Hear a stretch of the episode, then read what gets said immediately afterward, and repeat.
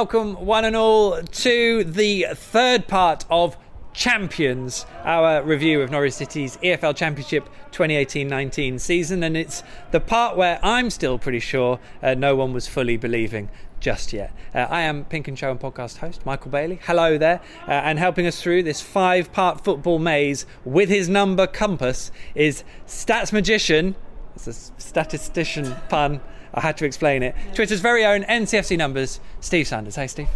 Hello. Um, thank you for the uh, wonderful intro.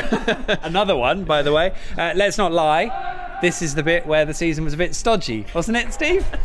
Um, well, I'm going to contest that. Is that is that what we're going to put on the trail? Is it uh, episode three, the stodgy one? The stodgy bit. Okay. Allegedly. Um, I well, I don't want to go all hard sell on everyone, but I think we've got some pretty good games in this one. So so please stay tuned. That's the way. Uh, now, just to keep you in the loop, uh, we've split the Canaries' historic title-winning season into five chunks. Uh, we've got um, we are going to relive relive each game with a different guest at a different venue. Hear your views, the pick of Steve's stats, and suck up all that was good um, about Norwich's season as of course they broke all the championship rules. And part three finds us uh, where we were for half of this white knuckle ride, of course, Carrow Road. What a place, by the way. Some people getting to enjoy playing on the hallowed turf. Uh, and of course, the only way that this could all be better would be to have a stellar guest. And we have not disappointed, by the way. It's the voice of this Norwich City vintage, BBC Radio Norfolk commentator, Chris Goreham. Hello, my man. Michael, good to see you. I don't want to start with a correction, but I think what you've got is a stellar part of the season and a stodgy guest. Not at all, because look at your jumper for starters. You can't, you can't be stodgy in that jumper. Living in the past, like all football supporters. Yeah, but it's like the best World Cup ever, wasn't it? I think that's what we, we all decided. Um, how are you? Are you well? Enjoying your summer? Rich? Yeah, it's it's it's great to be up here, my second home, the Carrow Road Gantry. This is the very view that we have when we're commentating on some of the great moments that we've had at Carrow Road this season, and it's amazing to be in here. And what people might not realise is that whenever you come to Carrow Road, there is always a football match going on. yeah, yeah. And um, don't know who these these people are, but they they've obviously paid for the privilege to play on the hallowed turf at the end of the season, and there's some some good challenges going in. So yeah, Yeah. we, we just can't get enough football, can we? This is exactly it. I love what you've got. We're probably going to be distracted halfway through, but I mean, I think they're having a 15 minute drinks break, so you can't blame him for that. Uh, you have been home. You don't live up here, do you? Um, it does feel like it sometimes, but yeah, I have been home. Um, now, this season uh, as a whole, your favourite to commentate on? Yeah, I think I know there's a bit of a worry about recency bias, and it, if we're still riding high, aren't we, on the crest of a wave? So it does. It definitely feels like the best season I've ever commentated on. I would say, from an Orange point of view, the only one that would come close would be when dear old Paul Lambert led Norwich City through the championship at, at the first attempt and, and straight up. I think, in terms of some of the moments we had in that season, that's the only one I can think of that I've been lucky enough to commentate on that's been comparable with, with just some of the dramatic moments and probably the unexpected nature of, of where we where we ended up at the end of it. But yeah, a special season, and I'm not going to compare the two of them. I'm just lucky to have been there for both.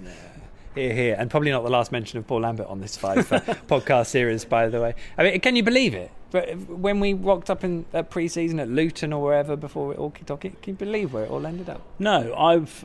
I'm not going to come up with anything wise after the event and say, yeah, I saw all this coming. There were signs in the first. I, I, I absolutely didn't. I think um, you know we started the season, and even after the first five or six games, I think. I haven't got the. I mean, Steve will know better than me. He's probably got the stats at his fingertips. But I mm-hmm. think Oh, he definitely uh, has. He's clinging on to his laptop as we speak. I'm looking at it I think if you go back to the start of September and you take into account the previous season as well, I think Norwich had only won something like three out of 20 league games. And it, it, it's just not the sort of form that suggested anything like what we had seen. I, I thought they might get better as the season went along, but I certainly, and I thought the best we could hope for was maybe a late run Aston Villa style into the top six. But to do what they've done, it's it's it's been brilliant. I'm, I've tried to savour it and I've tried to enjoy it all the way along because I think you have to. Yeah, I hear, hear, absolutely. All right, well, um, let's get on with the main stuff then, shall we? Um, what a place to start in this definitely not stodgy part of the season. Uh, Hull away, goalless draw. W- was it the only one? The only goalless draw in the season? I should know. A bit of preparation there. It was. It was, and it was the last time that we failed to score I- uh, in the league, I believe, um, and the only time we failed to score away from home this season. So it's basically it's that annoying game which every single stat I've done has gone back to. It's like everything dates back to the Hull game. Um, but I'm not quite sure. Well, it was one of those where we pushed and pushed and pushed, had so many efforts on goal, just couldn't quite break through. It was um, Moritz Leitner's first game out with injury, I think, because he, he uh, picked up a knock uh, that basically kind of ended his season to a degree up at, at Swansea just before. Um, so Tom Trybull set, stepped in. He went on to have a very good season in the end, of course, but uh, he did have a great chance, I remember, to, to win that game. He did, but I think you'll agree with me, um, Michael, that actually when you watch a football team through the season, actually quite often from specific games, the football is the last thing that you remember. And to me, Hull, it was just that wet and windy, oh. awful night. and, and, and actually, I mean, yeah, nil-nil draw, and it wasn't the best game of football I've ever seen. But I came away from, from, from the ground that night actually feeling very lucky to support Norwich City because we know there have been all sorts of behind the scenes issues at Hull over the years, and a lot of the fans there are, are, unhappy with the way the club's being run. And it really felt like it. I remember getting to the ground, you know, only an hour and a half, two hours before kickoff. And when you do that here at Carrow Road, there's already a bit of a buzz about the place.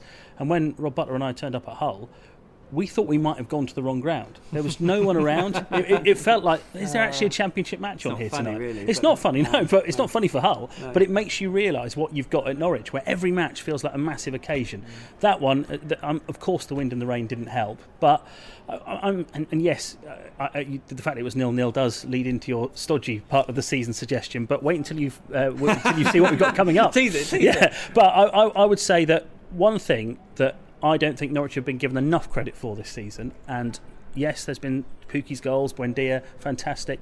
The fact they went through a whole championship season and only lost twice away from home, I don't think enough has been made of that. Mm. Bearing in mind, Norwich traditionally away from home, the record ha- hasn't been great. We've often travelled more in hope than expectation. I think to get through a season in this division and only lose two away games. To, to, me, that is among the best things they did this yeah, season. 100%. And, and it, I'd say the, probably the, the, points that they picked up in games yeah. that they could quite easily have lost. This was one of them, of course. Uh, Hull were actually pretty decent, and I think they showed over the course of the season what they had uh, a, a, about them. I, I, I, think I'm still drying out from getting to the ground that day, to be honest. But they, yeah, I remember the, the razzmatazz of the light show with the floodlights, which we haven't had at Carrow Road yet. I'm sure it's going to come at one point. All the big noise, the, the big screen, 10,000 people that did actually turn up. And I don't know how many of them were there in protest, but you're like, yeah, it's going to take a bit more to get to get them going going here. Um, Do we dare mess around with the floodlights here? I mean, I know we'll get onto that later, but more on that later. uh, yes, indeed. Uh, well, let's move it on to uh, Rotherham because Norwich were back here at Carrow Road after after the trip to Hull. Uh, still still wet. Um, not a game Norwich won 3 1. We had a lot of chat about Paul Warne, of course, beforehand. A Norfolk boy, big Norwich fan, and he obviously wanted to see his side do well, but probably not at the expense of his, his Rotherham side. And they, they put up a good fight. They obviously went on to have a pretty wretched season of it in the end, especially away from home. But this one was all about the kids, really, wasn't it, Steve? Yeah, it was. Um, I'll reel some off for you. Um, first time in the league since uh, October 2009 that two Norwich City Academy graduates scored. That was Chris Martin and Jamie Cureton that day, and first time also since October 2009 that one Norwich City Academy graduate set up another, and that was Korey Smith to Chris Martin. So this was he's got Cam- some spreadsheet he's got. so this was Cantwell to Aarons for the second goal, and that was a key goal. 20 minutes to go. Rotherham, I th- I thought were pretty impressive, kind of belying of where they were in the league. Um, at that point, and well, where they ended up finishing. Um, I thought Warne had them set up well, um, and I know we're going to talk a bit more about Cantwell, but he had a great game, and we did enough to get over the line, but it wasn't easy.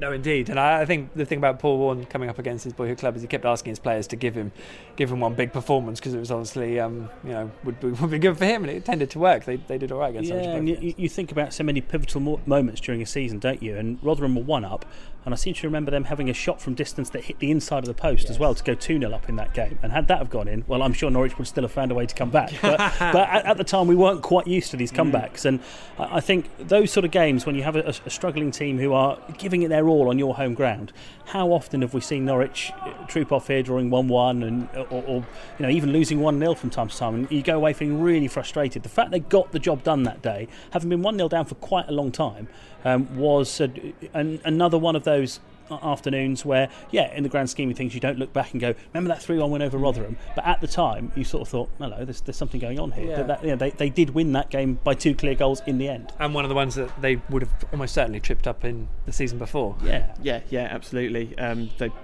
they probably wouldn't have won that game. They would have let Rotherham frustrate them. Um, another shout out I want for this game is the one of the most bizarre substitutions I've I think any of us have probably seen at Norwich City.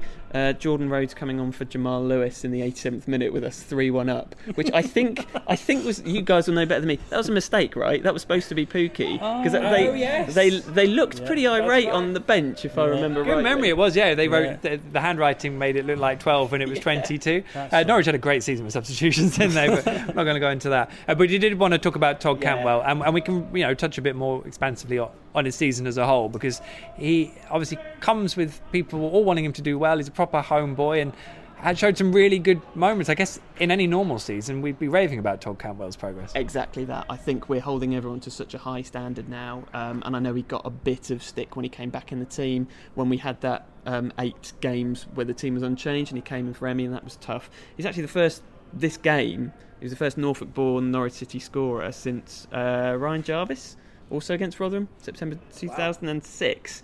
And Is that one of the Rotherham games you can't remember, Chris? Probably, yeah. that was League Cup, that one, wasn't it? That was Yeah, League yeah, Cup, yeah. yes. I do remember that. One. Um, but I think it, it, well, I think we need to remember how rare it is that something like this happens, where we get a local lad break into the team, and not just any team, this team. So, I think he's had a fantastic season personally. Well said indeed. Uh, let's move on to um, another game here against a, another struggling side, in truth, one that would go on to have a pretty wretched season and, and end up in all sorts of, of um, trouble. And, you know, it was a game, as has happened occasionally, you know, Norwich 2 0 up and cruising, and then we're, we're 2 2 and we don't really realise how it happens. And then Teemu Pukki does the business and, and um, shows why he was too good for the championship level, which is what I decided. Yeah, um, th- th- that, that win over Bolton, I think, was another one of those where we, we had that great roar and the emotion after the Millwall game where they'd done something similar. This one, I just remember people almost turning to each other and laughing afterwards. In a, they've done it again. Yeah. Once again, they've found a way. And uh, I think having been 2 0 up against a, a Bolton side who, as you've said, had all sorts of problems, I think it would have been a, a real travesty had they not won that game. And it, it goes back to the point we made about the Rotherham game that they, they, these are games that Norwich have chucked away uh, points in before. So to see them dig out yet another late winner, I think again. Almost week by week, you can feel the levels of belief and confidence amongst the fans as much as the, the players ratcheting up. And I think people always like to talk about the business end of the season where you get the job done. But I think what we're focusing on here is the business middle, where things happen that by the end of the season you've often forgotten about. But when you look back and you look at what was going on at the time, this run of games, I think it meant so much in terms of what it propelled Norwich onto next. This is where you do the hard work, yeah, I suppose. isn't it? they you don't they get lo- the credit for it. I know it. was away, but it's pretty much. I think it's what a year, a year earlier they'd lost at Bolton.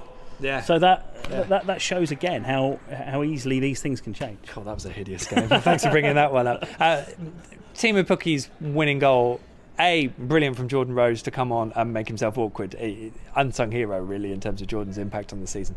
But it was kind of a goal of sheer will, I always think, from Pukki, Just sort of ran onto it, he just hit it, and then he just celebrated, and it was just like, we're just going to make this happen. Yeah, I think it was one of those you just put your foot through it. Uh, Maybe I'm doing him a disservice here, but it felt like you just put your foot through it and um, hope that it lands in the corner, and it did. Um, yeah, second player since 1990 to score two injury time winners for Norwich City. The other being, I'm enjoying testing Chris here, so I'm oh, going to. Since 1990, Yeah, only one player has scored more than one injury, time, winner. And I'll give you a clue. Um, Was it bu- bu- in that season you were referring to earlier? I was I've- thinking I've it wasn't a Grant. Holt, was It was it? Grant Holt, Yeah. yeah. got three. I can remember him getting one injury Yeah. time winner against- against Reading. but, Um, yeah. yeah. I couldn't tell you what the other ones were, but that was one of them. Um, yeah, and and the, the start of our new back four as well. Uh, this was the back four pretty much for the rest of the season. Um, didn't have maybe the best opening game together, um, but I think they got better as it went on. Someone got injured in the warm up. Yeah, so was that? Yeah, I think Timm got injured in the warm up yeah, for this yeah, one, yeah. and this was That- that. Yes, that's right. And then Yeah. Godfrey came in, um, and then yeah, had that had that incredible run for the rest of the year. I mean, something like that happening because someone got injured in the warm up does, does sort of you're at the whim of so much, aren't you? So often in Yeah. football, it's it's, it's so true. Uh, I mean, you mentioned about people laughing at this. Uh, I, I honestly thought in sort of 80 to 89 minutes. This ain't happening. It's already happened this season. It's not going to happen again. And Yeah. you sort of um, sort of shake your head and whichever. But uh, there was a goal in this stop from Marco Stiepermann. We haven't had a chance to reflect on, on Marco properly, maybe so far. So, um, what an unsung hero! Born to score goals. It's not a joke anymore. That's Marco's word. We're not allowed to joke about it anymore. Playing as a number ten, which of course he was never going to do the season before because he was playing left back, and then he was injured. So, arguably, he might have been one of the ones that have let go in the summer if Yeah. circumstances have proven. He's certainly one of the players we didn't expect to have the impact that he did this season. And I think there's a there's a whole collection of Norwich City players this year, and he's probably chief amongst them, who if he'd done what he'd done in any other season, would have been a shoe in for Player of the Year. Yeah. You think if he'd done that last season, well, I suppose James Maddison. But there are seasons where we've been scrabbling around for a Player of the Year. There have been seasons where we've given it to Wes Hoolahan out of sentimentality because no one's really deserved it, no one's really stood out. Whereas Marco Stiepermann wasn't even in the top three this year, and yet the influence he had, the importance of his role. Even if it's difficult to explain to people who haven't seen him what he does, it, it's difficult to explain it, but it's so effective. His energy, it's brilliant. And it's goal celebration. yeah, that too. Um, it is difficult to explain, isn't it? He's Yeah, the most yeah. unorthodox number 10 I've ever seen us have. Um, he only started one game in midfield before this season At Villa. At Villa. Yeah, everything else was I wanted back. to see more of it, to be honest. So, Yeah, but and then finally we did, and again, kind of stumbled upon it, I guess, but it worked, so why not stick with it? Um, yeah, maybe maybe the unsung hero of that front four. Um, him and Pukki combined for the most goals this season. Uh, Ste- uh, Stephen setting Pukki up for four and two the other way around.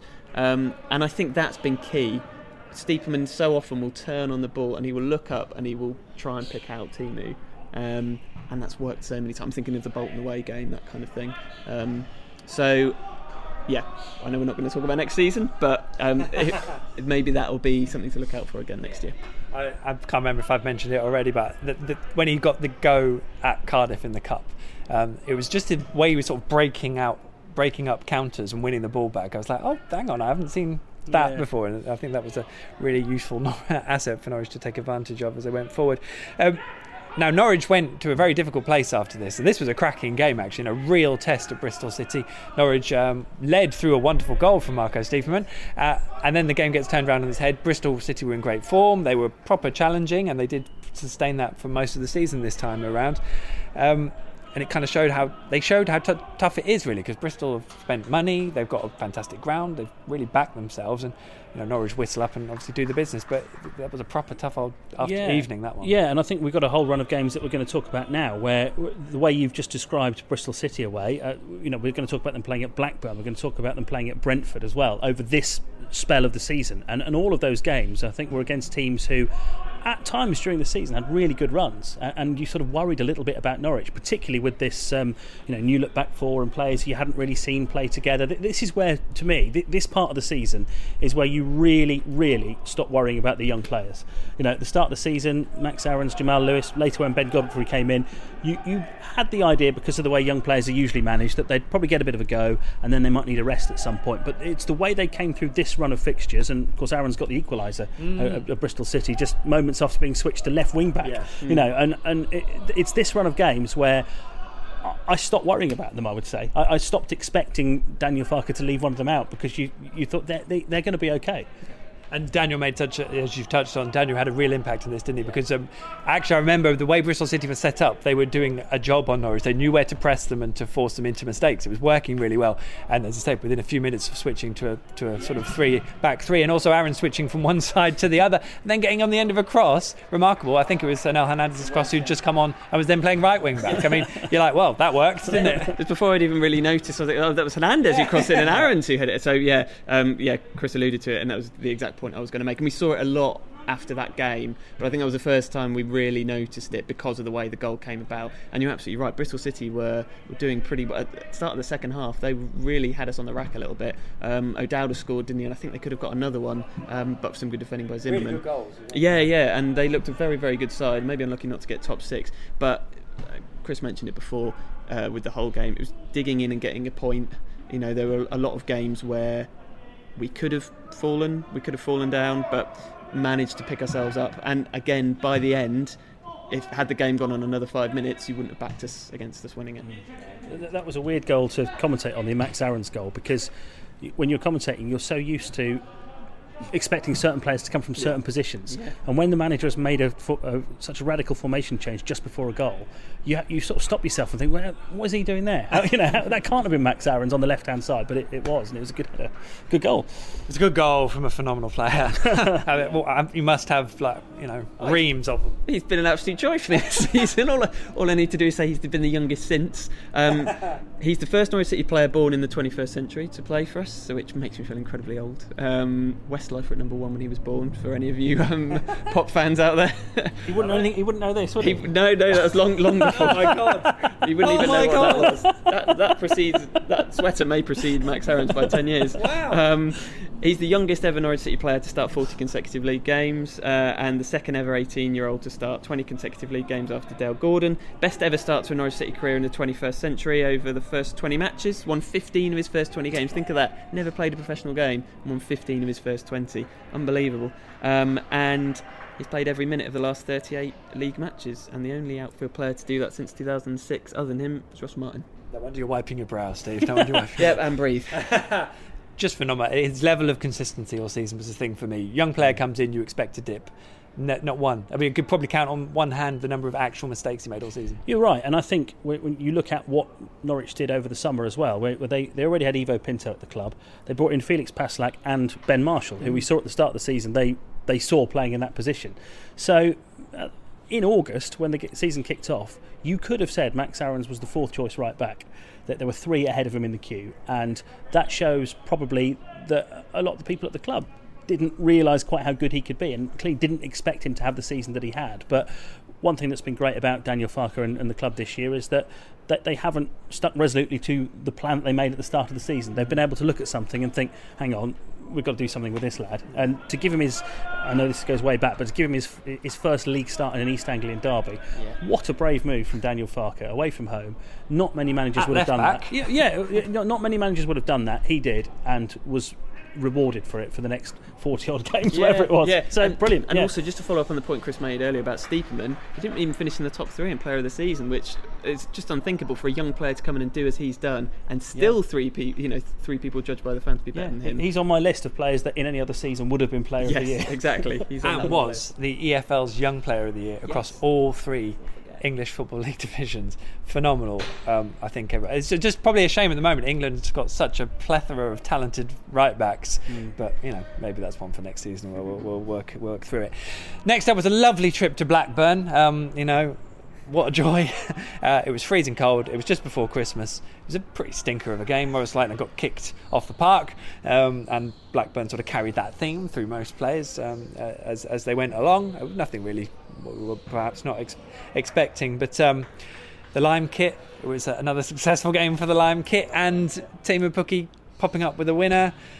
And again, yeah. don't I don't remember anything else about it, Chris, which is the point, isn't it? No, again, I, I, I, remember again. This is the, the one where jog my memory, where Ben Godfrey was in the starting lineup yeah. again, and I think Klose was back fit and may have been on the bench for that game, but mm. certainly they had yeah. they had options, and this is where you started to think, "Well, Blackburn are going quite well. Tony Mowbray's got them well organised. This might be a game where you might bring back a Grant Hanley or a, or a Timm Klose." I think Hanley certainly was back among the first team squad, and Daniel Farke didn't, and Ben Godfrey played at centre back and Blackburn, particularly at the start of the second half, as I remember it, really piled the pressure yeah. on. And Norwich withstood it, and not only withstood it, and you're thinking even halfway through the second half, you're thinking this would be a good point. They went and won it, and again, that's why I'm grouping all these away games together. It was a result that you maybe didn't expect, but said so much about what this team was doing right in terms of its spirit and, and in terms of the impact those young players were having. And Blackburn's home form was excellent. They're yeah. newly promoted side, but they were really doing a, a great job. And Tony Mowbray yeah. did a good did good job all season. Actually. Yeah, I mean we'll talk about statement wins, and this was one of them. I think it, maybe they'd not done quite so well since then, but at that time it was an, a really really impressive win. Um, and the goal that you mentioned, um, I just looking back at the highlights, Chris said, "How many times have Norwich City done that this season?" Those were his words after the goal went in, and it was like a signature Norwich City goal.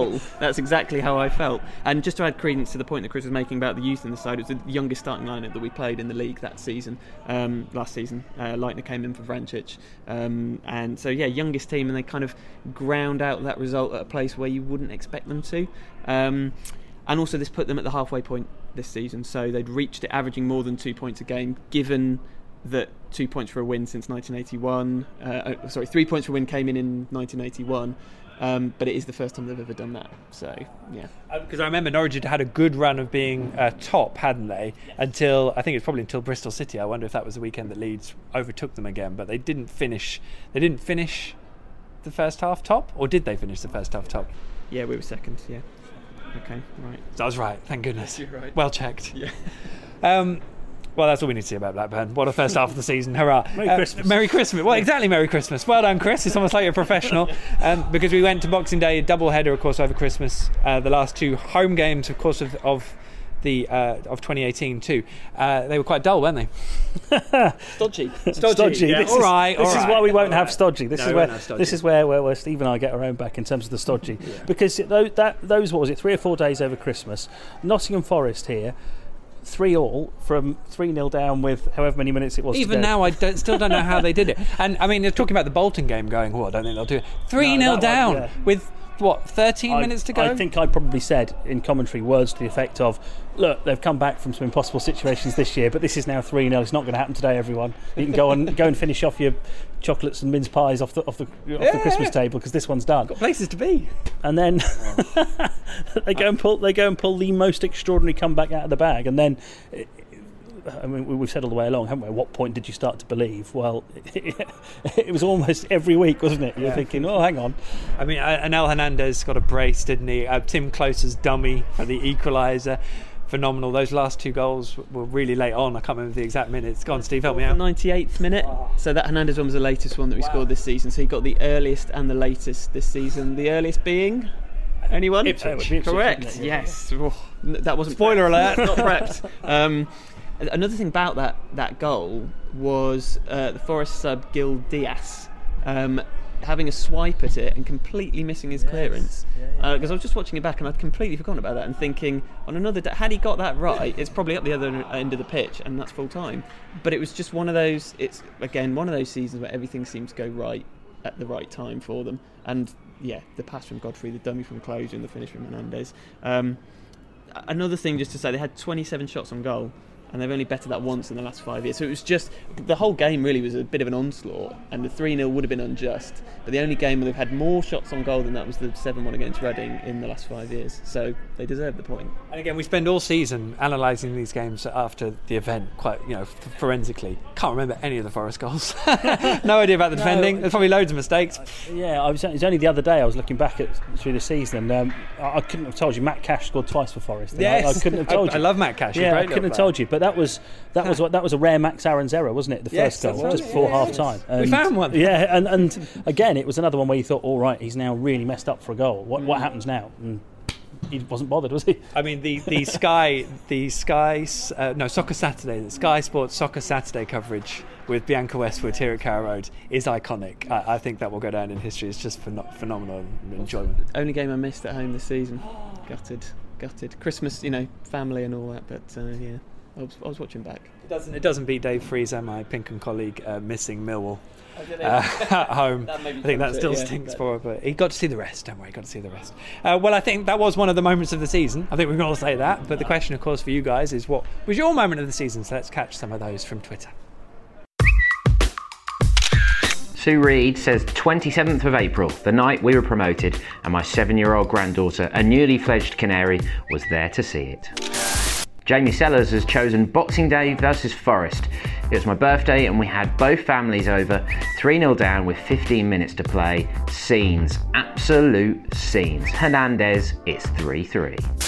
Rob Hooper says, small for me, but the game v Hull and that flick from Buendia just summed up the confidence and quality we were playing with, and at that moment I knew this team were winning this league. Hashtag OTBC.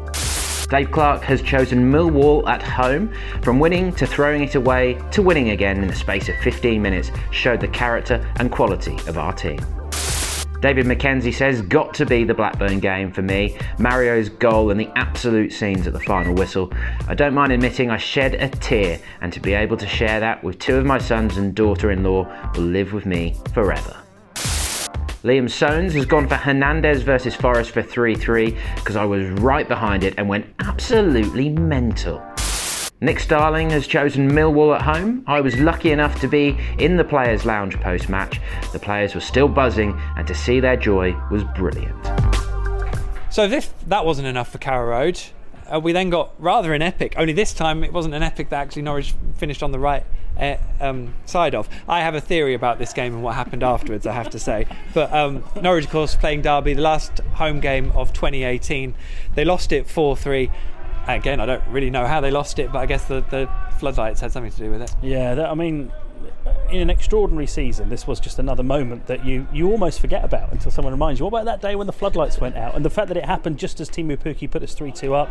On the, to the it- second. yeah, it was incredible, th- You can see the pictures now. The, the light blew as he took his shot. I, I, um, yeah. It, it was, in, in some ways, the longest 20 25 minutes of radio of the whole season, followed after that while we tried to work out Phil, what was Phil, going on. Phil, Phil. Yeah, Phil was there and Yeah. Rob as well. It was, uh, yeah, it was, it, uh, it was an incredible afternoon, and it, it was almost one that you, oh my god, you, you were across that Norwich had lost it, but you almost didn't mind losing because it was just absolutely chaotic, and you knew that you'd come away from that game, and that would that wouldn't ever go down as the day Norwich lost to Derby. It would go down as the day the floodlights went out at Carrow Road, and that, that's how we all remembered it. And I, I, I think what stood out for me in that game was how well Norwich started it, and uh, you know, Frank Lampard had picked a, a slightly different Derby side to what we'd expected and looked as if he'd really come to attack Norwich. And the first 20, 25 minutes, it, they were outplayed. They were Norwich, horrible. Norwich, Norwich were all over them. But they, they did something they did a little bit too often this season. They let another team back into it. And I think you know, Norwich actually had one of the worst home defensive records in the division this year, which is unbelievable considering everything they did. Um, but they got themselves in a winning position, and uh, all very well saying it. But had the lights not gone out, I think they would have won the game. Because they went out with what ten minutes to go, wasn't it? I think Yeah. it was at eighty. It was Pukki's goal was quite late. Don't worry about checking. It was roughly It there. certainly, it was certainly last ten. Yeah. Um, and yeah, I mean, I know, I, th- I know. Pukki said after the game, I'm not using it as an excuse, and you you can't really. But yeah, you, you can't help but feel it had some effect because Lampard was able to get his players back in. Um, Made a substitution. made a substitution, as did Daniel. Really worked, Yeah. uh, clearly. Um, uh, and and yeah, obviously they got the win. And um, uh, uh, am I thinking the right game where Jordan Rhodes hit the bar right at the end as well? You are, I think you are. Yes, I think So are. again, it could have it could have gone. So, it could have been another Forest moment. It could have gone so differently. Um, it was the first time that Norwich played back-to-back uh, games with both teams scoring three or more goals since September 1965. So Why you here? I'm not going to use the S word. I'm not going to use the S word, but yeah, um, it's dodgy. yeah, that that S word. Um, and uh, Derby, the only team that Farke has managed in both against in both seasons, and we've not beaten. So four games against Derby, we've not beaten them. So bit of. Can they be a bogey team after four games? I don't know. Yeah, I'd definitely count that as a run. I'd write all about that. Don't worry. Um, it was also, I mean, remarkably, Norwich's last home defeat in the league all season. Which You- I mean, you'd have taken that at the time, wouldn't you? Well, yeah, you, you imagine standing on Carrow Bridge afterwards and saying to people, "Don't worry, we won't lose again at home this season, apart from the FA Cup," and everyone would have gone, "What?" You know, you, and the, the same as if you stood on Carrow Bridge after the Leeds game way back in August and said, "Don't worry, we'll finish 11 points above them and top of the table." I'm sure someone did Yeah. somewhere. I mean, I've, I, we, of course, like you are, we've been going back through a lot of our archive from the season, and uh, I made myself laugh listening back to the interview I did with Daniel Farke after that Leeds game in August, when I, I think asked him a question along the lines of, "Does that prove how far away you are from the top teams in this division?"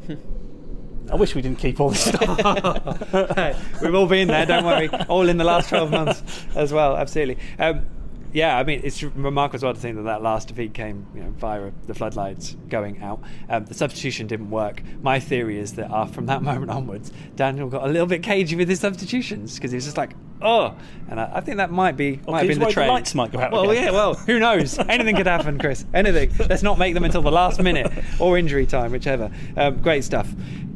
Were there any more stats about goals that you wanted to throw in, Steve? Yeah, well, just to add to the uh, slightly mental one that I just gave about uh, the three three losses, um, they, uh, var- various various goal scoring records clearly broken this year. Most goals ever in the top two tiers of English football. Um, most in a season full stop since 1953. Um, with a high scoring team in the championship from open play since 2006 if you discount penalties which obviously we'll talk about them at another time but they weren't so great um, scored in 43 out of 46 games and we scored in the second half of 39 out of 46 games only seven games we didn't score in the second half ridiculous. ridiculous Yeah. Co- common Yeah. co- common word usage there. Uh, we have one more game for you in this segment in terms of the championship. Anyway, probably one of the well, I don't know. Maybe we keep repeating ourselves. One of the most priceless points since you know the last one. Um, Brentford away was on New Year's Day. Um, obviously, Griffin Park would be the scene of some uh, excellent drama for Norwich City's benefit later on in the season. Um, but Norwich weren't very good, yet they didn't lose the game. Brentford were pretty pretty damn good, to be honest. They didn't win the game. Tim Krul came up with two really good saves, and for a man who got a bit of stick here and there, um, really key game where you felt he'd won that point for Norwich. Yeah, and you know, T- Timm Klose coming up with with, with a goal as well from uh, from a corner Yeah. late in the game. You know, God, that was a scrappy goal, wasn't it? yeah, it was. They- I, I will allow you the S word for that one. Yes, it was. Uh, yeah, it- but again, you, you, you got back to the car after the game thinking, I'm happy with that. Uh, for a lot of that game, I thought it's not happening for us today.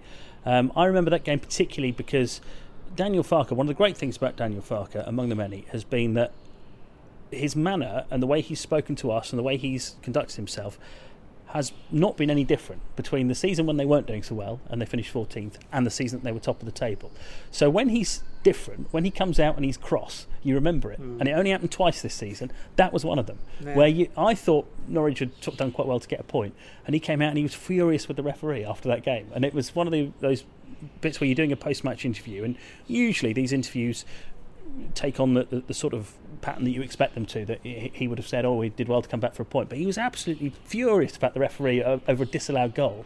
Um, that I don't remember being that feeling was that contentious at the time. And the only other time was strangely after the two all with Sheffield Wednesday here when he was when he he was lit, even though Vrancic had scored that late goal, he was the not quite the calmest man in the ground, but he was the angriest man in the ground. And and th- those two post match interviews stand out because it was just so unfarker. The rest of the time, you know, just the same. You lovely, cut them but- between themselves, Yeah. couldn't you? Exactly the same. How about Tim Krul? Uh, I mean, I think this was the game which may have changed a lot of people's minds about him. Um, it's funny how you know goalkeepers can can play particularly well or not do a, a great deal wrong, and then a couple of saves does change people's minds. That one in particular, I think, was kind of I'm not sure it was it maybe Maupay who did the flick header, and I don't I don't know how he kept that out. I mean that that was save of the season for me. Um, and generally speaking, yeah, I'm, I'm going in there now. Yeah, yeah, I'm going in there now. Um, and I think generally speaking, you, you kind of need that that solid goalkeeping figure. I'm just looking at the, the last five times we've been promoted to the Premier League. In four of those, we've had a goalkeeper that's played in every single match, ev all the 46 games, and the other one, uh, Ruddy missed one game, and Rudd came in for him. So it, it does show how important it is to have that kind of stability at the back. Um, and then generally speaking, um, I know with a lot of people have kind of been comparing him to Gunn. I had a little look at what between uh, Krul, Gunn, and Ruddy and how they've all done. Um, Ruddy conceded the fewest, so he's got that tick mark. Um, Angus made the most saves across the season. Obviously, they've all played 46 games, all the same number of minutes. But save percentage um, and the number of passes completed, Krul's on top. So I think in terms of what Farke wants him to do, obviously keep the ball out of the net um, and make those passes, he's doing okay. The only black mark against him is errors leading to goals, which is a who scored metric, but Gunn had one last season and Krul uh, measured four this season. So maybe that's why the fans are still slightly unsure. Well, I, I would say Tim Krul's biggest mistake this season was that he saved his best performances for away games. And some some of the games where Yeah, you think about him saving points for us at Brentford, um, that there was one towards the end of the season as well. And I, Well, I was going to think say, where sa- it my was. save of the season was from Leon Clarke at Wigan when At uh, he yes, came out. that was it, ma- yeah. that was outstanding. Now, I, I think the trouble when you do that, and if you think back to the errors leading to goals, I dare say most of them were here at Carrow Road. I think three of them were. Yeah, and and the, the trouble then is twenty six thousand people see that. And they go away thinking, "Oh, Tim Krul's cost us a goal." You only get two or three thousand. No, Wigan, okay, five thousand, but you only get uh, you know 1,000, 2,000, 3,000 see those saves away from home, and they're quite often left out of the montages afterwards. Um, particularly when you're not in the Premier League, the highlights you get on TV in the evening, they don't have time to feature a lot of the saves. So i- if Tim Krul made one mistake this season, it was being better away from home. He should should if he'd made those saves here, people would have a completely different opinion of him. and the other thing, just to say quickly about those mistakes, is that in three of those games we actually won. The only one that we didn't was that West Brom game, which was the first home game. And like you say, that's the first chance people get to see Yeah. him. Twenty six set the tone, didn't it? Yeah. Can you remember which games they were? Uh, West Brom, he says, looking down. Yeah, uh, West, have to look. West, West Brom at home was one. Um, and we have got Millwall at home, which would have the been ball out. that's Yeah, it. yeah. Yeah. Swansea away when he spilt it and Daniel Yeah. James nicked in just before half time.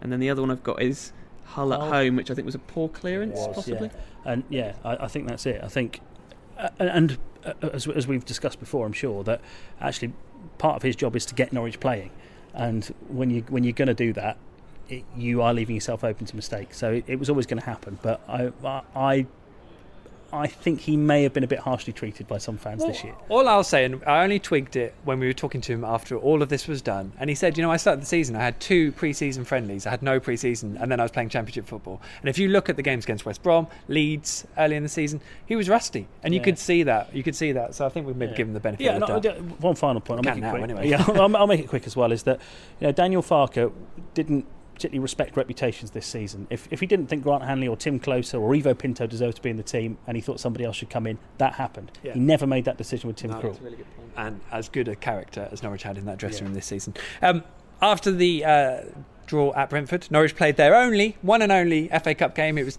down here against Portsmouth, the League One leaders. Portsmouth won in injury time, 1 0. Grant Hanley got sent off. That was pretty much the end of his season.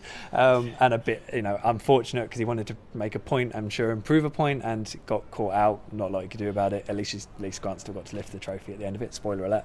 Um, so, fair play. Uh, Portsmouth we won't talk about their season. We don't need to. It's all right. Um, anyone else want to say anything else about the FA Cup this season? Um, the only thing I'll say about it is I enjoyed the last five ten minutes of that game where you realised that neither side wanted extra time, and it became the closest thing I've ever seen to a schools game where it was just right, w- neither of us are going to defend. We're just both going to go for this and make sure that we get a goal. they had- If you score, it's fine. Yeah, If we yeah, score, it, it was. A, it's the first ever example of next goal wins in Yeah. FA Cup They had to pretend they looked gutted as the goal went in. Well, actually, that kind of was why our season unravelled a little bit last year, I think, because we put so much into that Chelsea replay and then didn't have anything left. Um, I was just going to say thank you to Dave Clark on Twitter for mentioning this um, and pulling this one back, because I'd completely forgotten about it. Um, we lost in uh, the third round of the FA Cup to Leyton Orient in 2010-11, 1-0. We lost in the third round of the FA Cup to League One Preston in 14-15 2-0. We went up in both those seasons. We lost to Portsmouth this season 1-0. They're in League One. We also went up. It's a great shout. I mean, Norwich's recent record in the FA Cup is atrocious, so they've probably gone out in the third round most of those seasons anyway. But you know what? It's the first time I've laughed at Norwich conceding a goal, um, and I stand by it. To be I'd honest. still, I'd still like a cup run though. I Oh, know. of course we would. Would like hey, next season, next Yeah, season. would when we're nothing else going on. mid-table next Yeah, year, yeah. and we've got nothing else to play for. Speaking of the table, let's have a quick look at the table as it stood following that um, draw at Brentford. Uh, Norwich second to Leeds, Sheffield United third. I mean, there's a lot of shape going on there at this stage. When when people would have looked at it and gone, well, we're only halfway and what have you. So. Um, there we go. Says it all. No real major surprises, I suppose. Obviously, Well, um, QPR in, eight, Yeah, in ninth. I'd, say look at look at Birmingham QPR and then look at Aston Villa, and it, it shows what you can achieve in, in the second half of the season and why the championship is, is great. But it's it's never quite decided, is it? Even halfway through the season. But I mean, you look then at that table and the teams you would have been worried about from a Norwich point of view, and it's a bit like the Grand National, wasn't it? How they gradually just fell away at various points, and then you weren't worried about Middlesbrough anymore. Then you weren't worried about Derby. Then you weren't worried about West Brom, and it just came to those three over the last two or three weeks of the season. Spot on. Stay tuned to find out what happened. Who knows where this is going to end up? Uh, that is uh, number three, part three of five uh, in the bag, I would say. So uh, next up is our penultimate slot, and uh, we'll be at a familiar PinkUn Show haunt with uh, the second most famous Scottish voice in Norwich behind Lord Mayor Kenny McLean. Uh, it's just a shame that there's no obvious reason for him to utter the words Graham Dorrans. I'm sure we'll get him out of him in some way. Uh, uh, so that is on its way, but for now, a big thank you to uh, to Chris Goreham. Will, will anything ever top this season, Chris? I went through this whole season saying it won't get any better than this, and it did. So watch this space. I love it. Thank you so much for your time. Really appreciate it. Uh, thanks again, Steve. Thanks for uh, your top statage. More to come. More to come. Thank God, more to come. Uh, brilliant. Well, we'll be back in front of you uh, for part four. Uh, in the meantime, um, have a very happy new year. We heard it's a good one.